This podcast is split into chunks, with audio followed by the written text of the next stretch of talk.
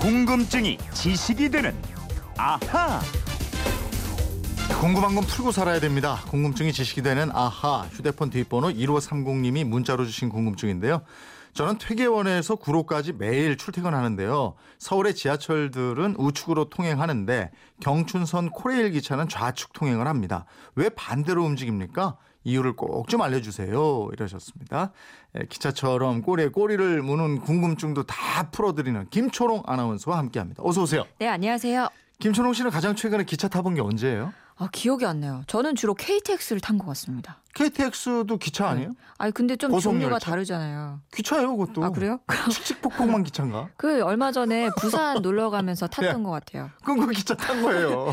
아, 그리고 좀 종류 다른 것 같은데. 왠지 그, 이게 그 아날로그적인 느낌이 기차 그렇죠. 그 무궁화호라든지. 예, 그 느낌이 더 있고. 옛날에 저 신촌에서 백마가 하던 그런 게 기차다 이런 생각인데. KTX는 약간 쫙까지. 예, 지하철 좋은 거 타는 거 느낌. 예, 지하철이나 기차 타는 분들 참 많이 궁금하셨을 거예요. 기차는 네. 왼쪽으로 가는데 지하철은 왜 오른쪽으로 다니냐? 맞아요. 왜 그래요? 아니 우선 기차, 지하철, 자동차가 나오기 이전에 이 주된 운송 수단은 뭐였을까요?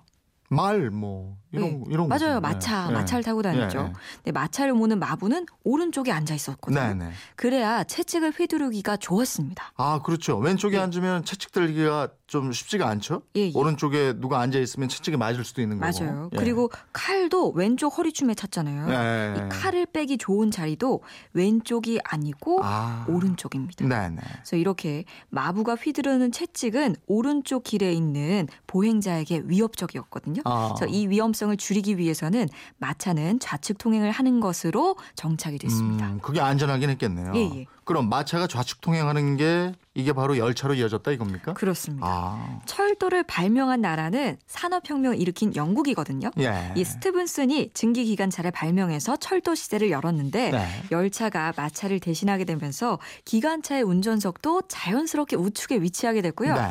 통행도 당연히 좌측 통행을 하게 된 겁니다. 아, 그럼 이 영국의 좌측 통행이 고스란히 우리나라로 넘어온 거네요. 예, 근데 영국에서 바로 오지 않고요. 한 군데 거친 나라가 있습니다. 바로 일본인데요. 네. 일본은 같은 섬나라였던 영국의 문물을 많이 받아들였거든요. 음. 기차나 통행 방식도 그중 하나였고요. 영국의 영향으로 일본 기차가 좌측 통행을 하게 되자 구한 말에 일본 사람들 손으로 우리나라 철도가 건설되면서 음. 우리 역시 일본처럼 좌측 선로를 달리게 된 겁니다. 그렇군요. 그런데 왜 나중에 건설된 전철은 기차하고 같은 선로로 달리지 않고 반대로 달리게 됐어요? 기차가 왼쪽 선로로 달리는 사이에 새로운 교통수단이 등장합니다. 네. 바로 자동차요. 그렇죠. 자동차도 초기에는 마차랑 기차처럼 운전석이 오른쪽에 있었는데요. 음. 아무래도 오른손잡이가 많잖아요. 변속기를 왼손으로 조작하다 보면 아. 좀 불편했습니다. 네. 그래서 자동차의 종주국인 독일 자동차 회사들이 운전석을 왼쪽으로 바꾸게 되고 변속기를 오른쪽에 두게 아. 됩니다. 그리고 기차와는 다르게 우측으로 통행을 하게 된 거죠. 음, 지금 우리 자동차하고 달리는 방식 같은 거네요. 예, 그렇습니다. 이 영국하고 일본은 지금도 기차랑 똑같이 자동차 운전도 오른쪽에서 하고요. 네. 좌측 통행을 하고 있는데 자동차 왕국 미국은 독일 방식을 받아들이면서 좌측 운전석에다가 우측 통행을 하게 되죠. 네. 8.15 해방으로 일제 강점기에서 벗어난 우리나라 이 미국의 영향을 받게 됩니다. 아, 그럼 그때부터 자동차가 우측 통행을 하고 미국 시스템을 받아들이고 이랬다는 거죠. 예, 예. 그리고 나중에 건설된 이 지하로 다니는 지하철 의 예. 통행 방식도 이 자동차의 영향을 받아서 우측 통행으로 된 거예요. 아, 아니 근데 저, 저 서울 지하철 1호선이요. 예. 이거 철도처럼 좌측 통행하지 않아요? 맞아요. 예리하시네요. 네. 지하철 1호선은 국철이라 그래서 코레일이 관리를 합니다. 네. 그래서 기차처럼 좌측 통행을 하는 거고요.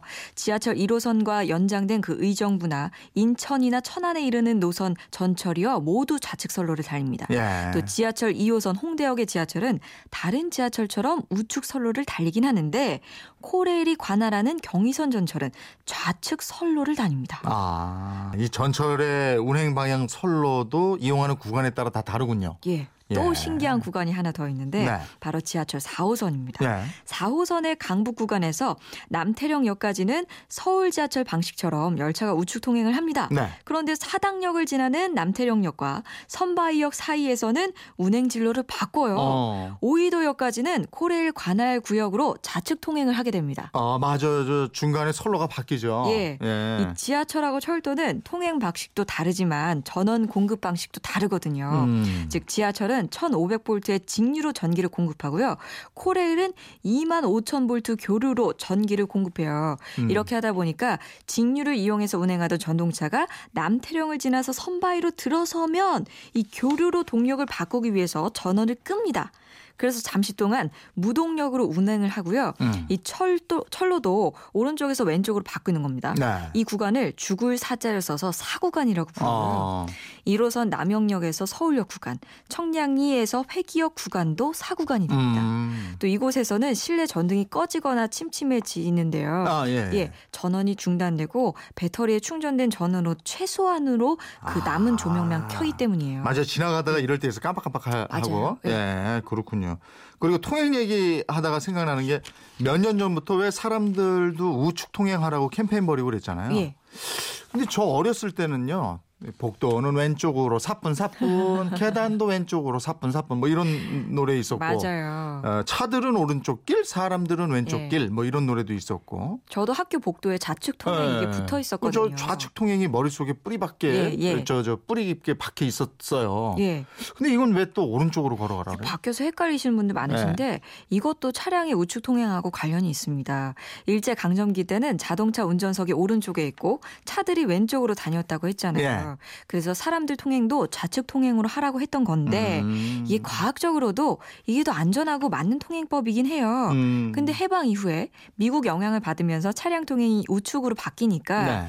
이 보행 방식만이 여전히 좌측 통행으로 유지가 되면서 맞아 노래까지 부를 정도로 꽤 오랫동안 유지됐었단 예. 말이에요. 그래서 예. 이게 헷갈리시는 분들 많아요. 아 그러면 자동차가 우측으로 다니니까 예. 사람들도 우측으로 다니는 게 좋다. 지금은 안전을 위해서 그게 어. 맞는 거죠. 아니 요즘에는 이제 많이들 이제 그렇게 하시더라고요. 예, 예. 그러니까 이게 우측 통행하는 게 훨씬 더 자연스럽고 네. 안전하고 효율적인 거고요.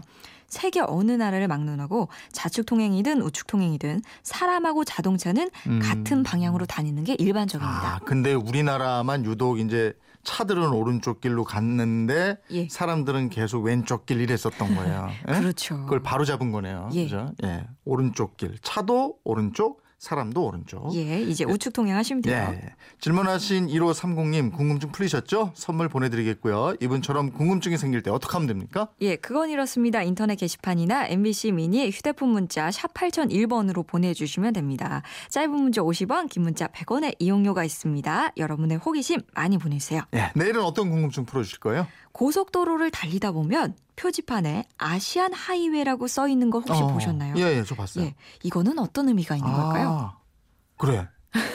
그걸로 쭉 가면 뭐 아시아 다 가나? 우리가 아시아 국가긴 한데 아, 저 내일이면 알겠네 이거요. 네, 이거 내일 오십시오. 뭔지. 예, 예. 궁금증이 지식이 되는 아 김초롱 아나운서였습니다. 고맙습니다. 고맙습니다.